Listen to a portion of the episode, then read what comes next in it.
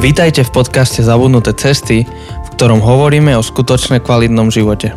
Na novo objavujeme kľúčové spôsoby života, ktoré v súčasnej spoločnosti zapadajú prachom.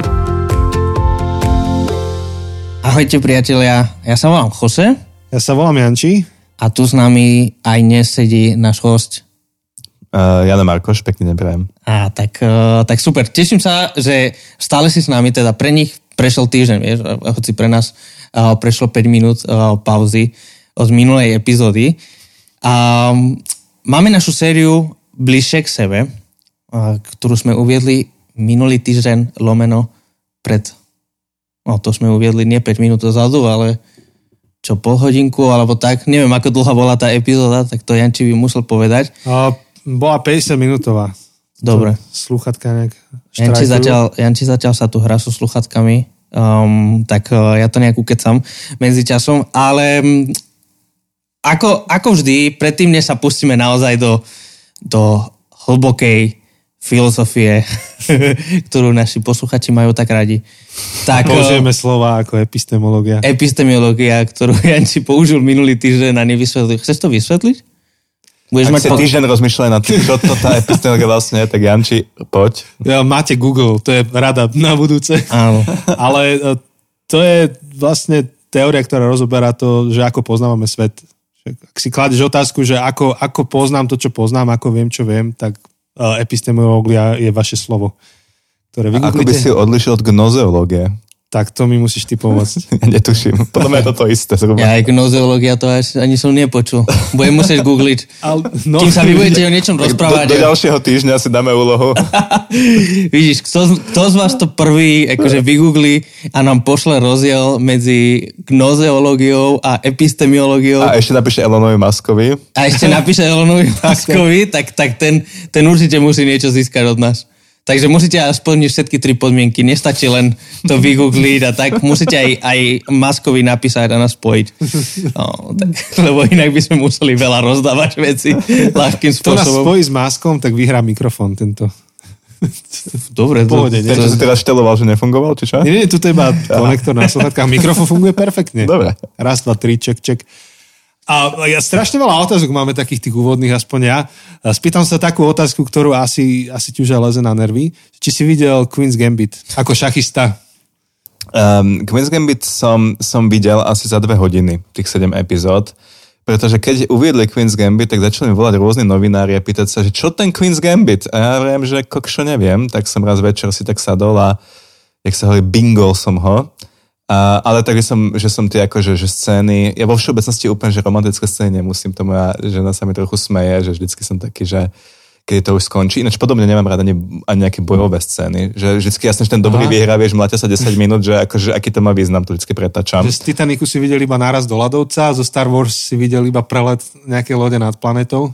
No, ako, no presne, že, že, že snažím sa to tak ako uh, si to spríjemniť, ten, ten, ten zážitok. Napríklad, za, jak, jak bojujú tam niekde o stredozem, vieš, toto, mm-hmm. tak z tých päťdesiat minútovej tejto som videl asi tri minúty, lebo som povedal, že dobrý vyhrajú, OK, ideme ďalej. No, ty ale... tie knihy píšeš v kine, podľa mňa. Kým beží nejaká bojová scéna, ty sa odpojíš. Nie, dobre, ale vráťme sa teda, teda k, k uh, Queen's Gambit. Takže som si pozrel tie šachové scény. A potom som vlastne ešte akože robil takého odborného editora vlastne slovenskému vydaniu knižky a tak. Čiže ten príbeh poznám celkom. Uh, nem, nemôžem povedať, že som nejaký zvlášť fanúšik, ale na druhej strane, ak to pomohlo proste popularite šachu, tak, tak som on rád, tak super. Hlavne, keby babi začali hrávať šachy vďaka tomu, tak prečo nie? Super. Mm-hmm. No, nielen babi začali uh, hrať šach uh, potom, ako pozerali Queen's Gambit, ale aj Janči.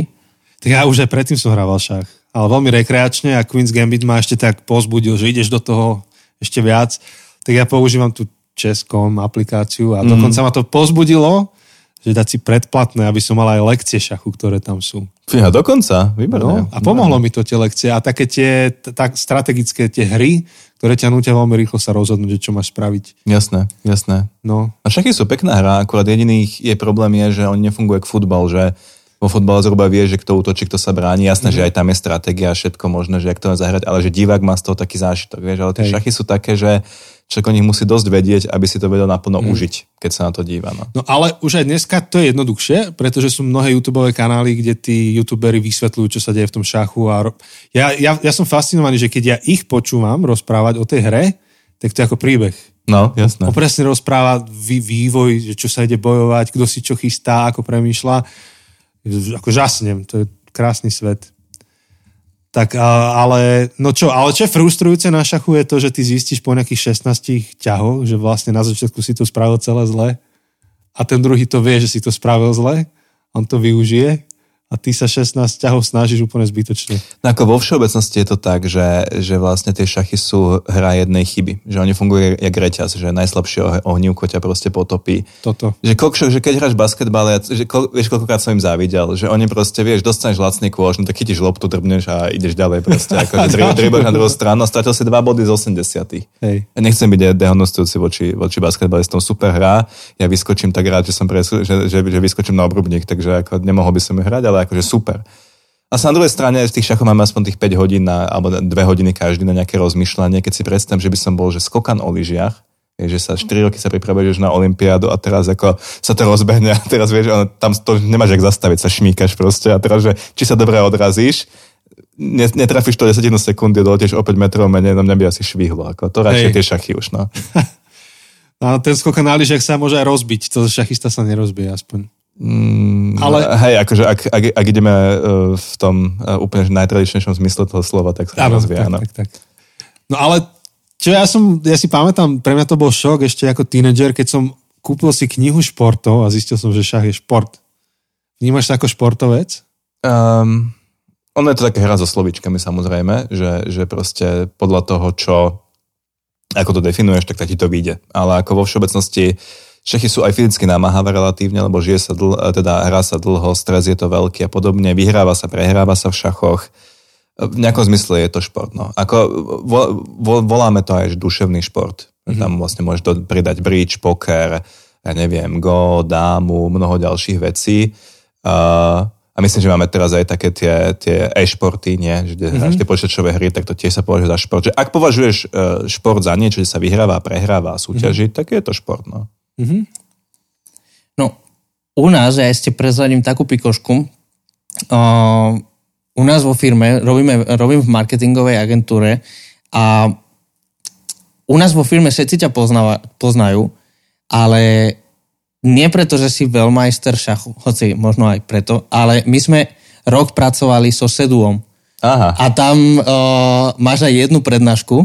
Už mám dve. Už máš aj dve? Od minulého týždňa, no. Musíš Aha, asi okay. vysvetliť, čo je seduo. seduo. Seduo je taký vzdelávací portál.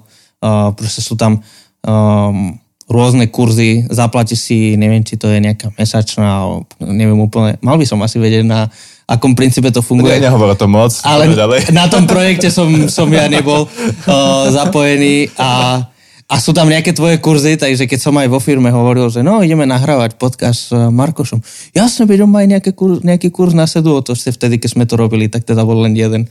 Um, takže, takže aj taký, takýmto spôsobom um, si vyučoval, nielenže lektoruješ osobne, ale tak samozrejme aj počas online, uh, počas uh, korony, tak si musel asi veľmi ísť uh, online, nie? Samozrejme, akože veľkú väčšinu vecí robím samozrejme online. Neč k tomu sedu, to je také celkom vtipné, že keď som išiel nahrávať ten prvý kurz, tak som mal také dosť akože vášnivo rozhádzané vlasy. Jo? Že, že to bolo ako, jak má... Jak, keď si predstavíte Mariana Vargu ako v najlepších rokoch, tak asi Hej. tak som tam došiel. Ale nebol som nešťastný, lebo tam je virtuálne pozadie vlastne, takže museli najskôr nejak... Nevedeli to orezať, hej? Museli digitálne orezať tie, tú, tú moju hlavu a potom tomu spravili virtuálne pozadie, takže vlastne ako... Jednak vyzeráme, keby som mal nejakú čapicu na sebe trošku, ako z vlasov, ale... ale no nie, akože kurz je to fajn, ako nechcem nikoho odradiť, ale že to je taká ako drobná pikoška, že teraz sme sa nech, som sa nechal ostrihať, keď sme to teraz robili asi pred dvoma týždňami a fakt som dal pozor, aby aby som nebol na Beethovena tam.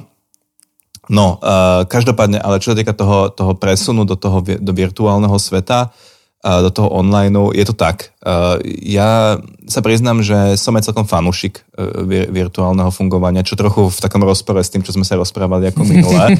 Ale ako, že čo sa týka pracovných vecí, ja som veľmi rád, keď sa veci robia virtuálne, lebo to šetrí čas, človek môže byť s rodinou mm-hmm. a, a, a podobne. A navyše, akože sa stierajú vzdialenosti, že vlastne ja ako šachový tréner, proste trénujem dievčinu z Indie, mám chlapíka z Montány, z ú es á, o dva tri týždne budem mať taký kurz pre New Yorkskú strednú školu, Trinity School, proste, že budem učiť akože normálne virtuálne ako učiteľ vlastne za svojej obyvačky. Takže ja vyznávam taký ako keby životný postup, že práca nech sa robí virtuálne a potom akože tie osobné vzťahy, priateľstva, kamarátstva, tam, kde komunita je dôležité, nech sa to robí osobne. A tým si krásne premostil do tej dnešnej témy, tejto epizódy, ktorá je téma vzťahov. Ale počkaj, ja ešte chcem Ale... niečo, že... Nie, to, to poď. To je aké úžasné, že potom nás nepovažuje za prácu, ale také za, za niečo také bližšie, komunitnejšie, lebo sme tu fyzicky spolu, vieš, tak... Tak sme to už druhý týždeň spolu, že? Druhý týždeň, áno, áno, dokonca. Už sa to stáva pravidelným stretnutím. Už sme spolu šeličo prešili, proste, už nám aj tu elektrina padla, sme v obývačke pani, ktorá bola taká zlatá, že nám to tu všetko otvorila, ale vlastne úplne, že v domáckom priestore, priestore, takže útulnom. Pri okne peknom. Takže je to tak, je to tak. No, ale teda, že to premosťuje na... Škoda, to mohlo byť také plynulé premostenie. Prebaž, som ti to pokazil. Nie, nie, jak si to chcel premostiť? Že, že táto epizóda, budeme trošku hovoriť o vzťahoch, o človeku ako sociálnom tvorovi a, a veci s tým súvisiaci, a súvisiacimi, tak um, otvor nám v tom, prosím ťa, trošku, trošku uh, zrak. Um, ja iba poviem, že pre nás, Jose, je to jedna z najobľúbenejších tém, jedna z prvých tém, ktoré sme otvorili v podcaste, alebo veríme, že je veľmi dôležitá. A v niečom um, dnešná spoločnosť hrá proti tomu, ako keby uh, nám, nás nutí zabudnúť na to, alebo nám to neodokrýva v tej plnosti, že nie sme tu sami za seba. Pandémia podľa mňa je jedna zo situácií, ktorá úplne v celé nahote ukázala to, že, že my ľudia na tomto svete musíme fungovať ako spoločenstvo, ako komunita a keď nefungujeme, tak to nefunguje celé, ale tak to je úplne iná téma.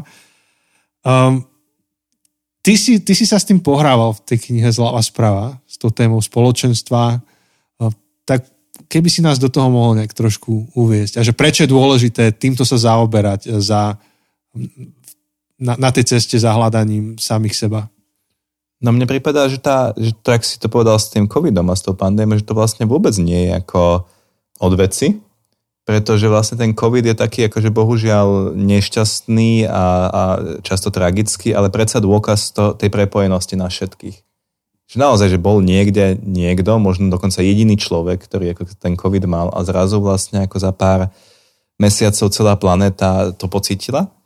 Ale podobne, keď sa pozrieme na tú, ako keby, na tú pozitívnu časť, tak vlastne ako tie, tie uh, lieky a vakcíny a liečebné postupy, tak tiež by ako keby, keby si to mal každé mesto samé vymýšľať, kde by sme boli, že áno. Mm-hmm. Že akože tam tá komunita zafungovala aj v tom pozitívnom zmysle, že, že, že sme si dokázali, jak sa šíril ten covid, tak sa šírili aj tie vakcíny, že nám ich doviezli a, mm-hmm. a proste niekto iných vymyslel. Tak. Čiže tá, tá komunita je ako keby veľmi, veľmi dôležitá. No a ja som sa vlastne ako zaoberal, jedna kapitola je o empatii. Mm-hmm. A, a tá empatia vlastne ako keby je taký, taký malý zázrak, že jak je možné, že, sa, že si rozumieme, jak je možné, že spolu rezonujeme, jak je možné, že sa takto stretneme, že sme sa divte nevideli a teraz sa tu smejeme proste na nejakých blbých vtípkoch. Jo? Že, že, že jak tá komunikácia vlastne ako keby prechádza. Lebo taký ten Descartes si myslel, že kokšo, že všetko je racionálne, nie, že racionálne vnímame veci, takže proste nikdy nemáš tú, tú istotu. Že dívam sa na Jančího a hovorím si, že Jančí, že nielen, že, že či to myslíš úprimne, keď sa smeješ alebo nesmeješ, ale že aj či kokšo si vôbec človek alebo nie si nejaký automat, vieš. A to je také smiešné a ten Descartes sa tým fakt zaoberal. No ono sa to revizituje tá téma dnes, že či nie sme súčasťou nejakého programu počítačového. No, simulácia. Po, po, že, povedzme. Že, že je, je to tu, prítomná tá otázka. Povedzme, povedzme, Matrix sa vracia. Áno, z minulé epizódy. A... Ale Elon Musk už, keď sme ho spomínali, tak áno, Elon má takú teóriu. Áno, ale že proste, že, akože, že, že bola taká predstava tá novoveka, že že môžeš najlepšie, človek pozná ako keby sám seba mm-hmm. a potom, že čím vyjde ďalej, tak tým je tá neistota väčšia, že keď má ísť niekam nakúpiť, tak už proste už je to také, že akože prakticky to nejak zafunguje, ale že je v tom je toľko filozofické neistoty, že, že, že, že, že až no, proste hrozná vec. A pritom to funguje úplne naopak. A, a tie, tie tkanivo, tie empatie medzi nami je proste vybudované a, už tým, jak sa narodíme do rodín, už tým vlastne, že sme ako keby uh, uh, nejaké spoločenstvo, ke, keby sme si spravili fotku vlastne ľudstva, uh, časopriestorovú, keď si to vieš predstaviť, že, mm-hmm. nie, že, akože, že, že sa odfotí napríklad rodina pri stromčeku, tak tam vidíš tých desať roz, rozdielných ľudí. Mm-hmm. Keby si spravil časopriestorovú fotku, tak by si videl jeden strom uh, ľudí, ktorí vlastne ako keby By si, by, by si videl, ako vlastne to dieťa je spojené s tou maminkou, ako vlastne tí manželia sa nejakým spôsobom dali dohromady. A ak to všetko vychádza vlastne z jedného zdroja a, a vlastne sa dá aj ukázať uh, genetickými výskumami, že, že vlastne uh, a je to ináč ako taká, tu nám tá veda pomáha, je to vlastne ako matematický model, ktorý ale akože je dokázané, že je pravdivý, že, že vlastne nie je to až tak dávno, čo my sme mali všetci, všetci ľudia na svete úplne že spoločných predkov. Hej. Že existovala skupina ľudí, z ktorých sme my všetci vlastne ako vyšli, to je snáď desaťtisíc rokov alebo dvanásťtisíc rokov alebo tak. A to je proste super, mi príde, že my sme hmm. si obnoho bližšie, než si myslíme. A zároveň um, ešte by som ako povedal proti tomu Descartovi to, že to nie je tak, že ja mám nejaké svoje sofistikované vnútorné myslenie a rácio, ktoré potom vyťahuje týkadla od toho vonkajšieho sveta a snaží sa spojiť túto s tvojím ráciom alebo s ráciom Joseho. V skutočnosti to funguje tak, len si predstavte, ako sa deti učia od svojich mám, že prvý je ten vzťah. Mm-hmm. No, že prvá je tá komunikácia, tá, ten jazyk, v ktorom rozmýšľam a vymýšľam svoje tie najintimnejšie myšlienky, ten vlastne vznikol tak, že so mnou niekto hovoril. Že, že, že vlastne ako to, že ja som schopný rozmýšľať, vlastne je dôsledkom toho, že tu je spoločenstvo. Nie je to niečo, s čím sa narodím a potom vďaka tomu nejak zúfalo zložito to spoločenstvo vytváram. Čo to podľa mňa presne naopak, si myslel ten Descartes. Sme, som ja ako človek preto, že sme my, alebo sme boli predtým my. Mm-hmm. Tá komunita je úplne extrémne dôležitá a ja teda mám takú tendenciu sa dívať na ľudí ako na dvojedinú bytosť. Že z jednej strany ako voda vlastne, môže byť aj, aj, aj tekutina, aj para, aj, aj, aj, aj lát, uh-huh. tak vlastne tá, aj ten človek vlastne z jedného pohľadu, ktorý je veľmi dobre odôvodniteľný, je samostatná bytosť, slobodná, ktorá si môže robiť, čo len chce a proste je za to odpovedná a podobne. A z druhého veľmi dobre odôvodniteľného pohľadu je to proste eh, jedna časť tkaniva ľudstva, nejaké akože ohromnej veľkej bytosti, ktorá vlastne jedná ako keby bunka tej bytosti. Že tá spoločenská rovina nie je o nič menej dôležitá pre mňa ako tá individuálna. Hej, čo je dôležitý message v dnešnej dobe, lebo mám pocit, že sa vyzdvihuje iba jeden rozmer toho. Že tá Netflixová kultúra, keď to tak škaredo poviem, je o tom, že ty proste si rozvíjaj samého seba, sám za seba, kvôli sebe. Ale tento hlas, že, že sme dvojediní v zmysle, že ešte sme súčasťou väčšieho spoločenstva, väčšie bunky, tak to je, to je dôležitý hlas, ktorý si potrebujeme pripovedať. A to je ešte silnejšie. My nie, že sme súčasťou. My sme to my spoločenstvo sme... a ono je nami. Jo? Že, že ako keby tá identita je proste veľmi silná v tomto. Alebo to spojení. Myslím, že to teraz odbočím, že v Star Treku, v tom starom, bola taká rasa, ktorá fungovala ako jedna entita, že rozmýšľali naraz, mali vzdelané vedomie. Neviem, či to boli cyborgovia, alebo kto. Ste tu Star Trek fanúškovia niekto? Ja som nič nevidel Star Trek. Ale zás v Enderovej hre, to zás, tak tam tá... No to tak ovládali lode, nie? Tie deti. Aha, no, to áno, bolo ono. Áno, áno, tak, tak tam, tam je v podstate boj proti takej mimozemskej civilizácii. Jose je expert na, na toto, on to čítal aj ako knihy. Som čítal všetky, mm. celý ten Enderverse, ktorý sa volá. Tak, tak tam v podstate oni, tí mimozemšťania, tak mali ten tzv. Hive mind, proste, že uh, a to v podstate to máme aj, ale aj, aj tu, akože na Zemi, uh, teraz neviem, či sú to mravce, alebo ktorý, uh, ktorý tento uh, chrobák, hey, to je, ktorý v podstate tá kráľovna, ano. Ako keby manažuje, no neviem, či to je to správne slovo, ale, ale v podstate...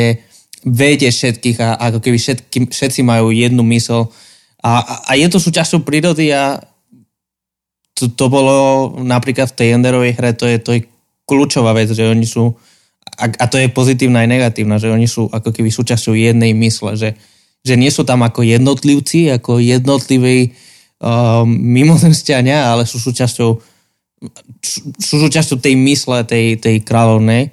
Um, Myslím, že ja súhlasím, že je to dnes uh, niečo kľúčové, lebo dnes veľmi vyzdvihujeme tú individualitu a tú slobodu jednotlivca, čo je kľúčová, čo je veľmi dôležitá a, a to sa neprotirečí. Ako keby mám pocit, že, že, že tie správy sú také dualistické, že buď sme komunita, mm-hmm. alebo som ja jednotlivec, slobodný a ty mi nemáš čo hovoriť do života.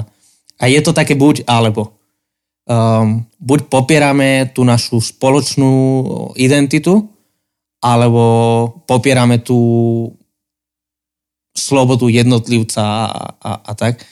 Mne sa páči skôr ten, ten komplementárny, že, že nie je to buď alebo, ale, ale že je to uh, obľúb, môj obľúbený paradox, že odpoveď je áno. Že, že si jednotlivec slobodný? Áno. Si komunitný tvor, uh, si tou komunitou. Môj sklon je hovoriť, že, že, že si súčasťou, ale sa mi páči, ako si opravil Jančího a v podstate aj mňa, že si tou komunitou. Áno, nie je to buď, alebo. A možno, že tá, tá otázka, že, že čo s tým teraz? Hej, že dobre, takto to je. Nejak si urobil takú krátku argumentáciu, že to takto je, ale čo s tým?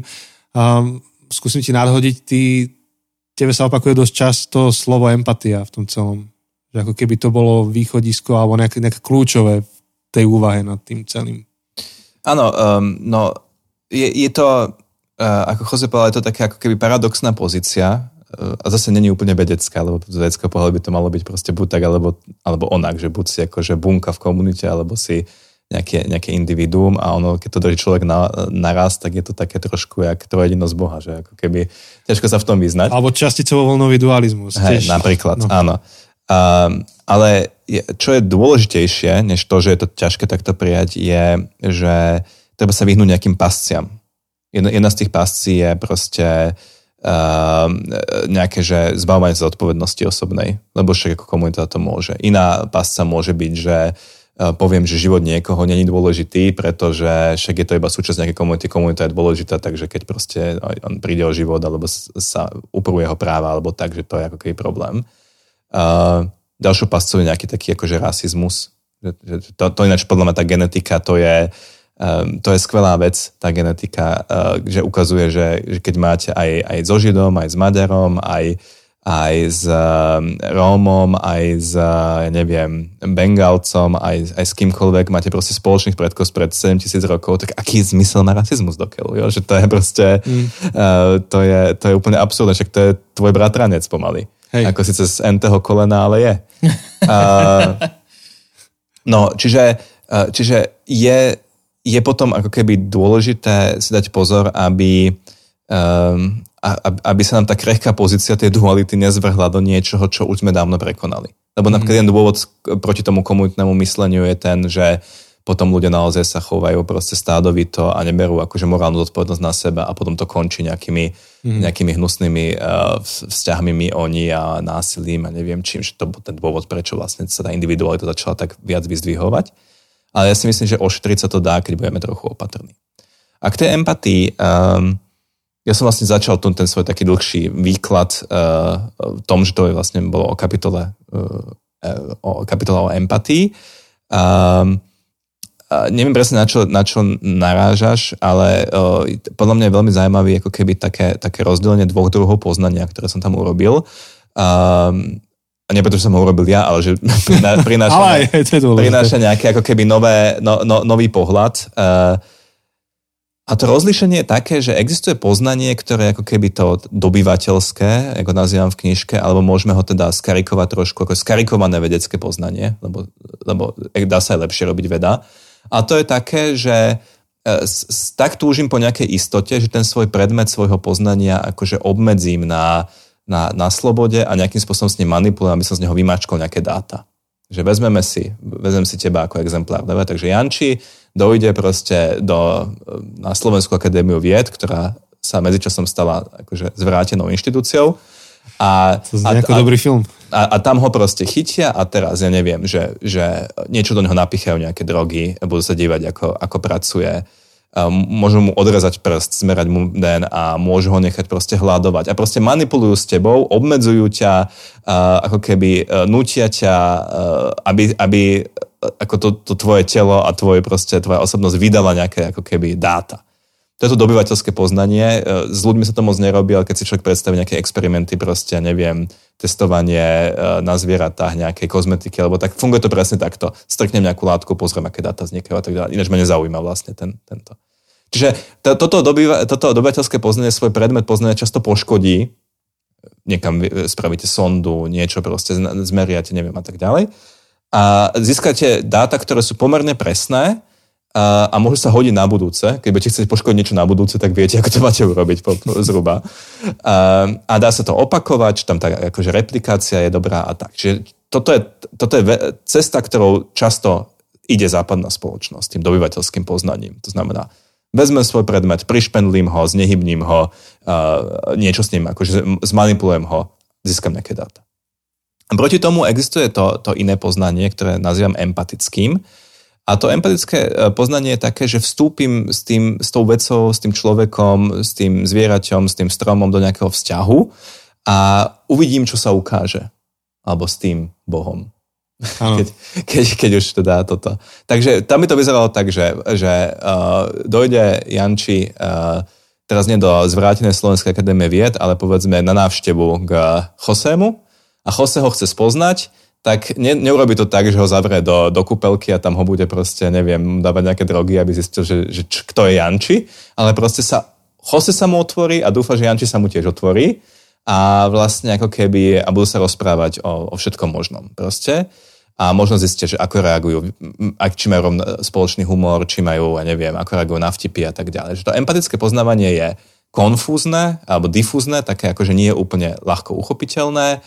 Uh, nemanipuluje so svojím predmetom, naopak necháva mu slobodu a zároveň uh, je pritom nejaká zraniteľnosť zo strany toho poznávajúceho. Že vedec proste sa snaží byť ako sám v bezpečí a akože jednosmerne ako keby uh, vplýva na ten objekt. Empatia je vždy obojsmerná záležitosť.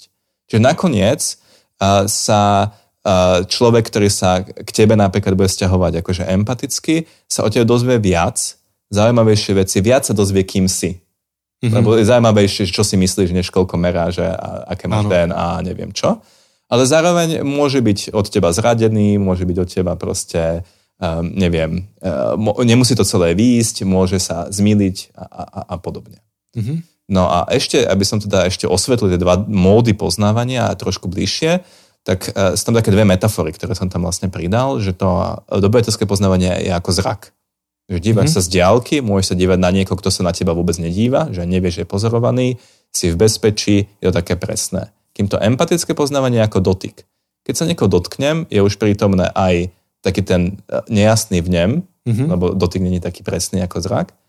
Zároveň proste on mi to musí dovoliť, ja to mm-hmm. musím dovoliť jemu, lebo dotýkajúci je zároveň sa aj dotýkaným.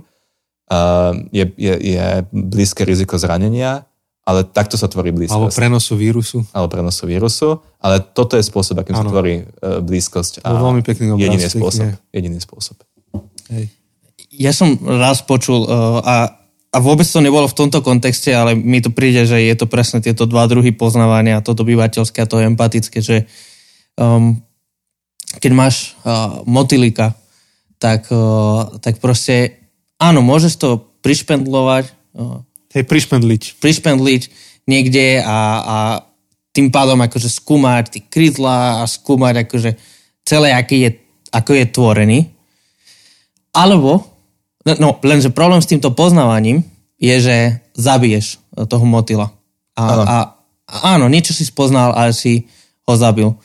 A, a oveľa, ak, ak chceš skutočnú krasu, ak ti ide o niečo viac než len poznanie, tak najlepšie, čo môžeš robiť je a občas potrebujeme toho motýla prišpendliť a, a nejaké poznanie takéto potrebujeme, ale, ale oveľa krajšie a oveľa lepšie to bude, keď ten motýl bude lietať a bude lietať okolo teba a uvidíš krasu tých farieb a, a krasu toho... Ale možno ti uletí za dve sekundy. A možno ti uletí. A to je to riziko, ktoré musíš vlastne prijať kvázi.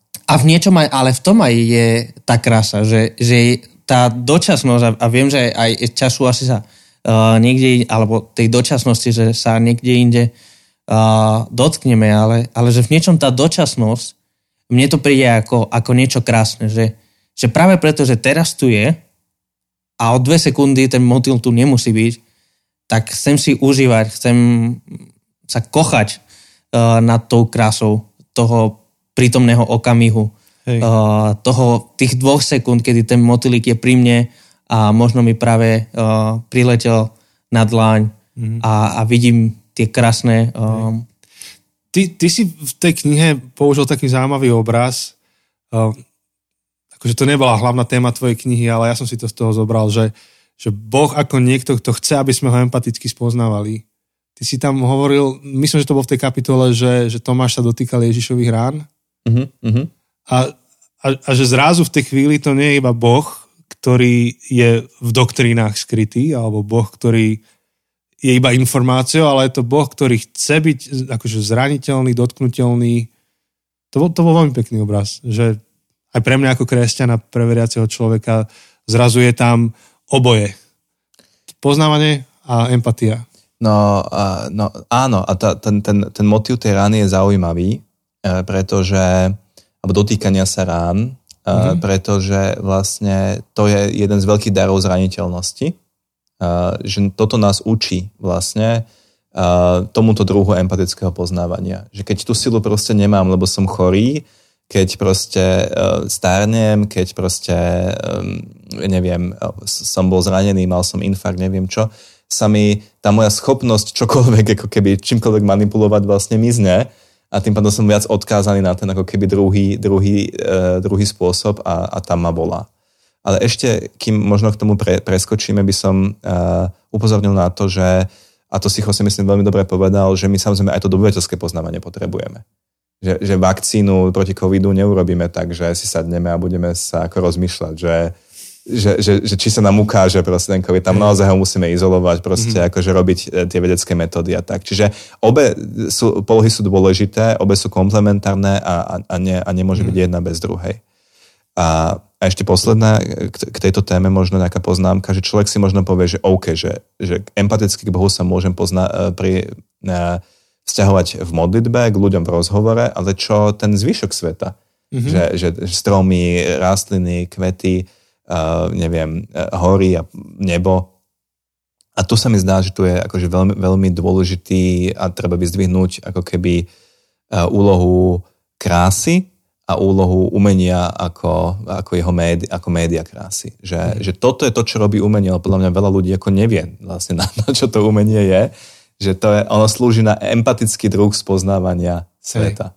Jo, že, že proste, lebo dneska na Slovensku sa umenie považuje, že OK, dobre, tak je slušné, aby sme nejaké mali. Z pohľadu myslím, ako keby tej vlády. Áno, to je nízka priorita, keď sa prioritizovalo počas covidu, že esenciálne, neesenciálne, umelci boli na spodku. Presne, že umelci sú na spodku, keď vidíme, akože výkon ministerstva kultúry, tam je tiež cítiť, že vlastne ako keby to vôbec nie v záujme, ako keby tej, tej vláde, OK, dáme im nejaké granty, pretože umelci musia byť, ale vlastne sú tí, ktorí akože iba pindajú a áno. Sťažujú tej spoločnosti život. V skutočnosti umenie je úplne, že jedným zo základných zložiek toho, aby ten život mal nejaký zmysel. Hej.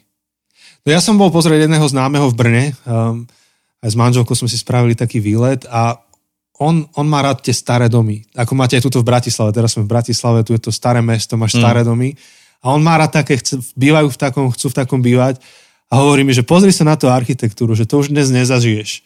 Dnes máš už iba užitočný priestor. Máš už iba chodby, ktoré sú ekonomicky efektívne, čo najmenšie. Ale tieto staré domy mali dušu.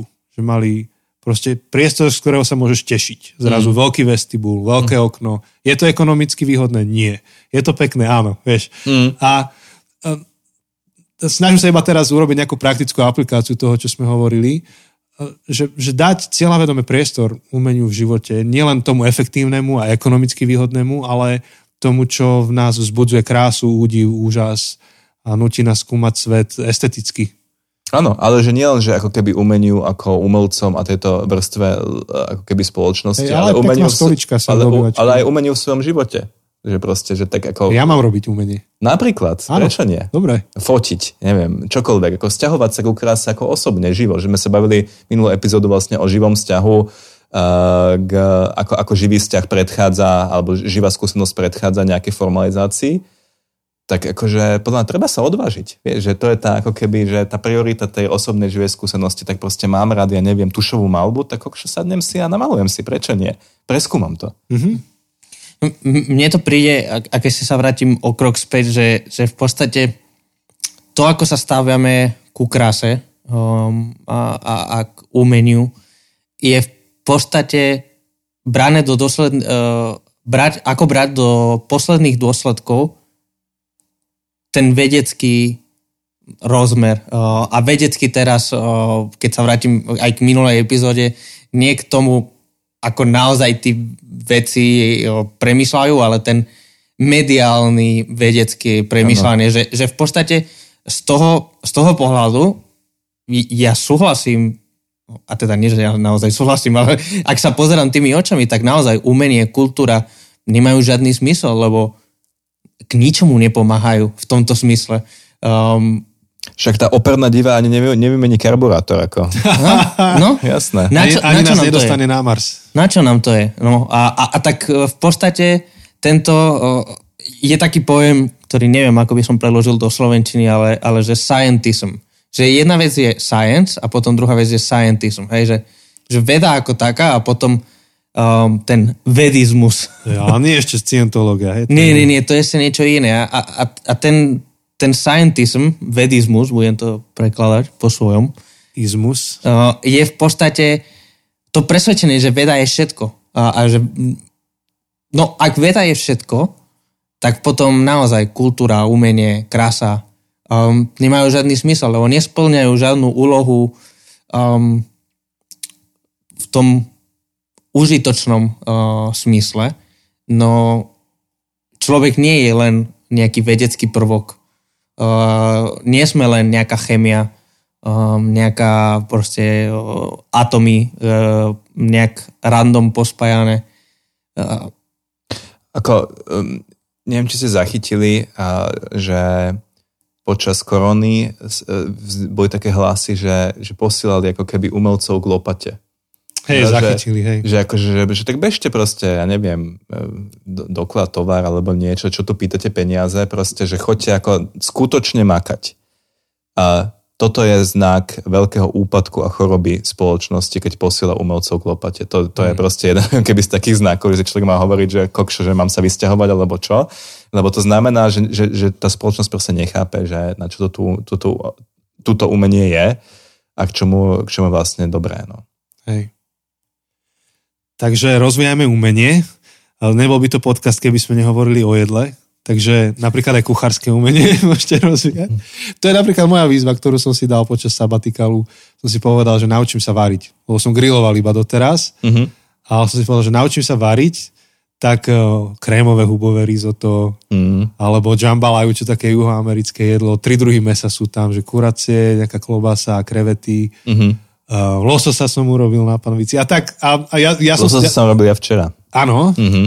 A robíš takého, že rýchlo, rýchlo osmahnutého, alebo ho nejak tak dlhšie prepekáš, alebo... Na panvici desať minút uh, zo strany s kožou, dve minúty z druhej. No podobne ja. No, no, no. A dobrý bol? Uh, vieš čo, um, bol Valentín, uh, takže to bol akože valentínsky, môj valentínsky pokus.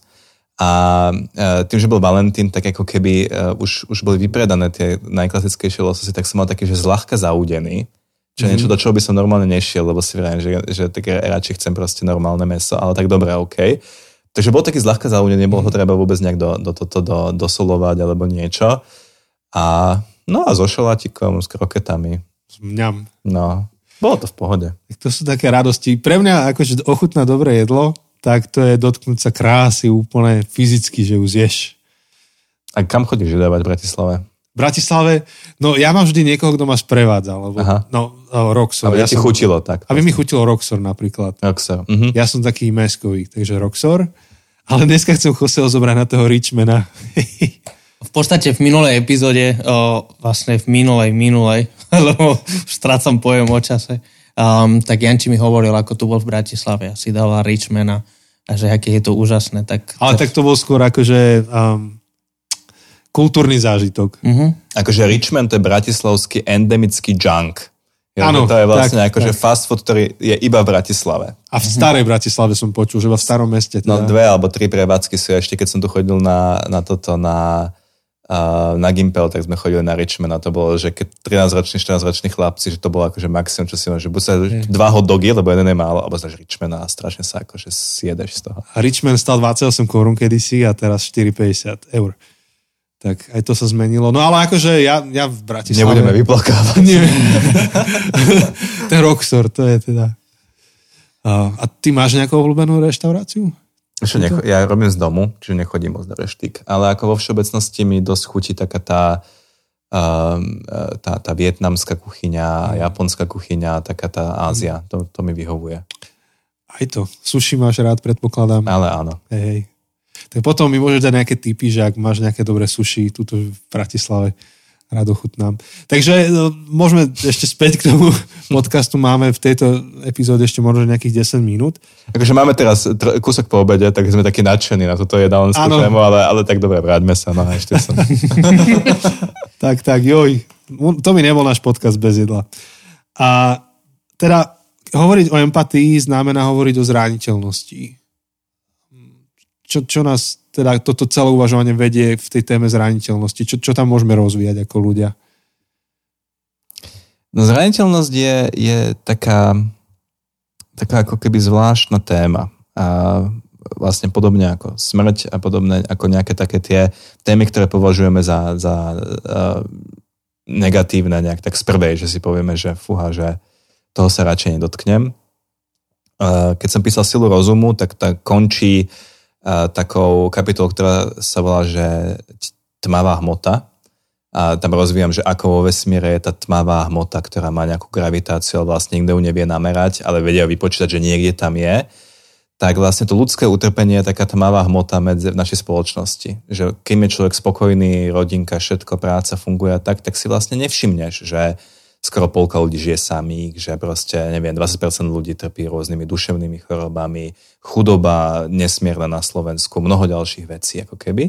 Pretože vlastne sa s tým nechceš konfrontovať a nemusíš. Ale raz to príde, a to je ako keby taký asi všeobecne ľudský príbeh, kresťania by možno povedali, že to Boh tak chce, aby nás vlastne otvoril, ako keby tú našu kôru, ktorú na sebe máme, nejakým zážitkom zraniteľnosti. A zrazu sa ukáže, že tu je vlastne pod tým svetom, ktorým si myslíme, si mysleli, že sa to vyčerpáva, tak je tento svet, ktorý síce návonok je ako keby tmavý, ale má v sebe tiež rôzne dary. A ja v tej knižke vlastne vysvetľujem, vlastne snažím približiť k tomu, aké to je mať ten zážitok zraniteľnosti. Hovorím o profesorovi, ktorý mal infarkt, hovorím o žene, ktorá mala únavový syndrom, takže vlastne všetko jej bolo pre ňu veľmi ťažké. Hovorím o, um, o filozofovi, myslím, že to bol Jean Améry, ktorý bol mučený.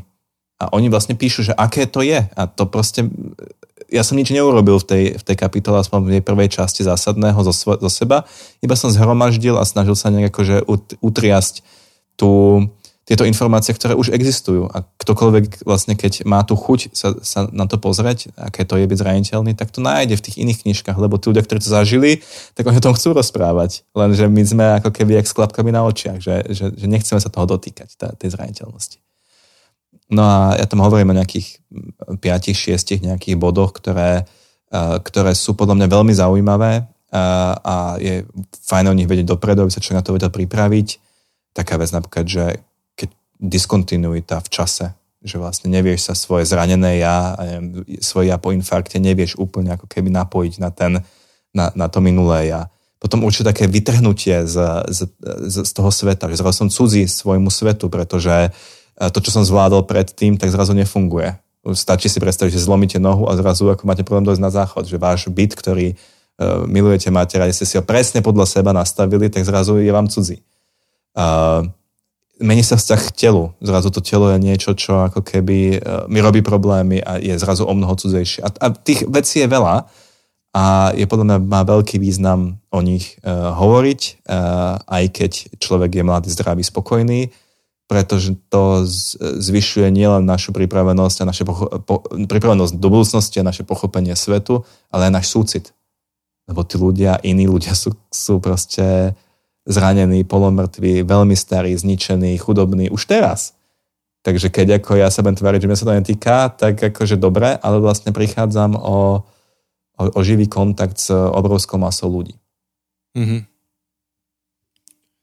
Jose, tak máš niečo na mysli? Mám veľa vecí na mysli a teraz vybrať, že, že akým smerom ísť. O, rozmýšľam, že na jednej strane bez zraniteľnosti nevieme mať vzťahy. A nevieme mať skutočné vzťahy. Pokiaľ, ako si dal ten príklad ešte predtým, že, že keby sme chceli sa spoznávať akože Jančí a ja, tak, tak neexistuje iný spôsob ako proste otvárať najprv akože kúsok seba a byť trošičku zraniteľný a potom zistím, že či Jančí tiež otvára nejaký kúsok seba a tiež sa stane a postupne ako keby otvárame viac a viac seba a, a zároveň to priniesie ale riziko, že proste Jančí vie niečo o mne a to môže použiť proti mne a, a, a, a naopak.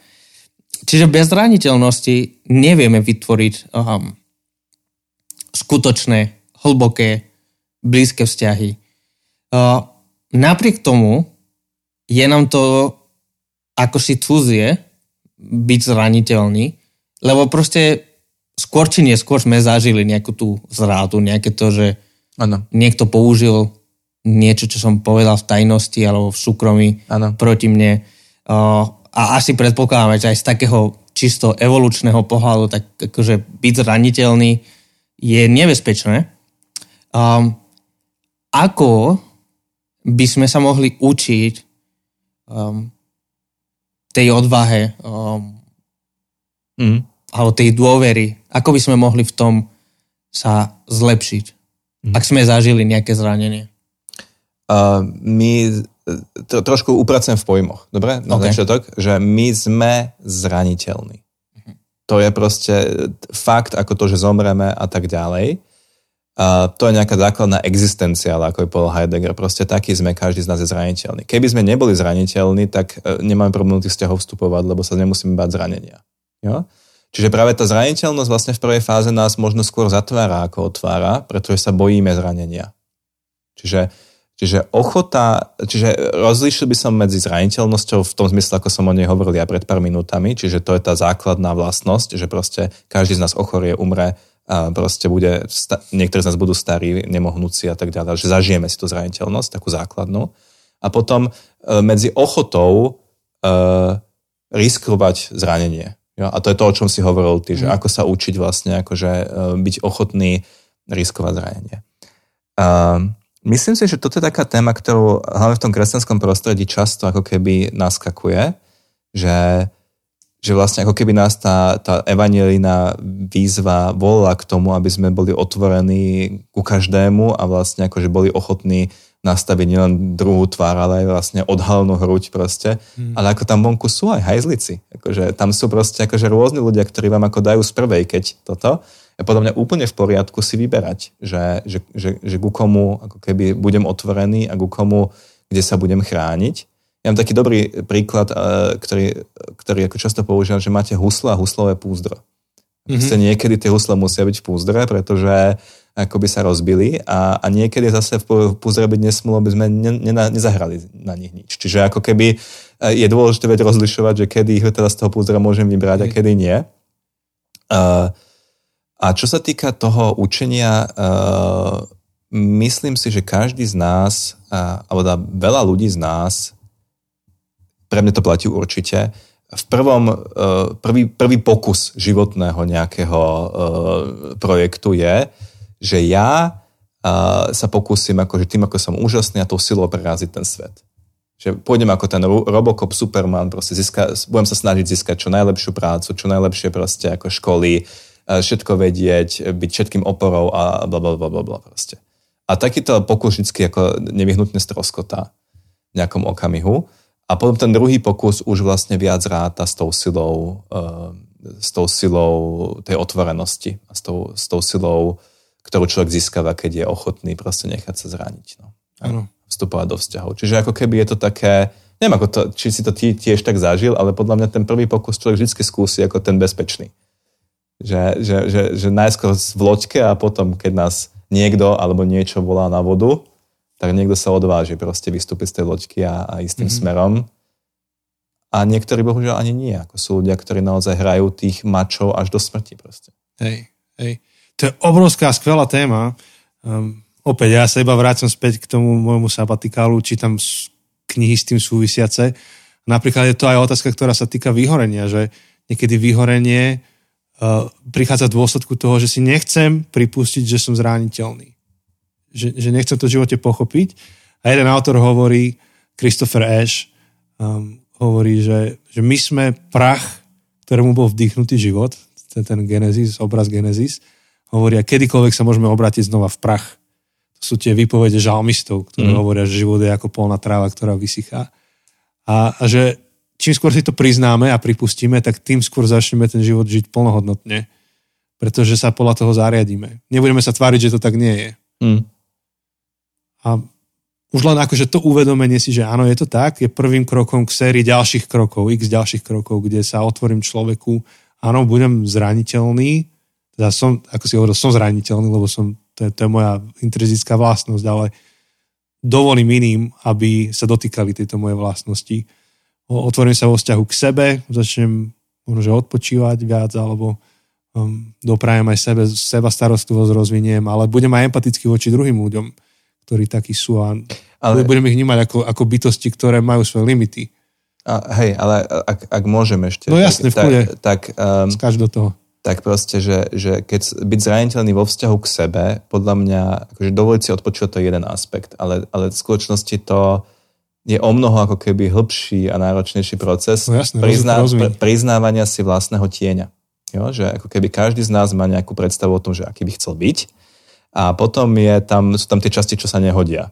A tie robia šarapatu, jo? Hmm. Že proste niekto, ako ja neviem, uh, predstavte si akýkoľvek druh závislosti, každý si možno zo svojej skúsenosti alebo zo svojich blízkych si pri, pridá, alebo že ja neviem, trpím hnevom, alebo čokoľvek.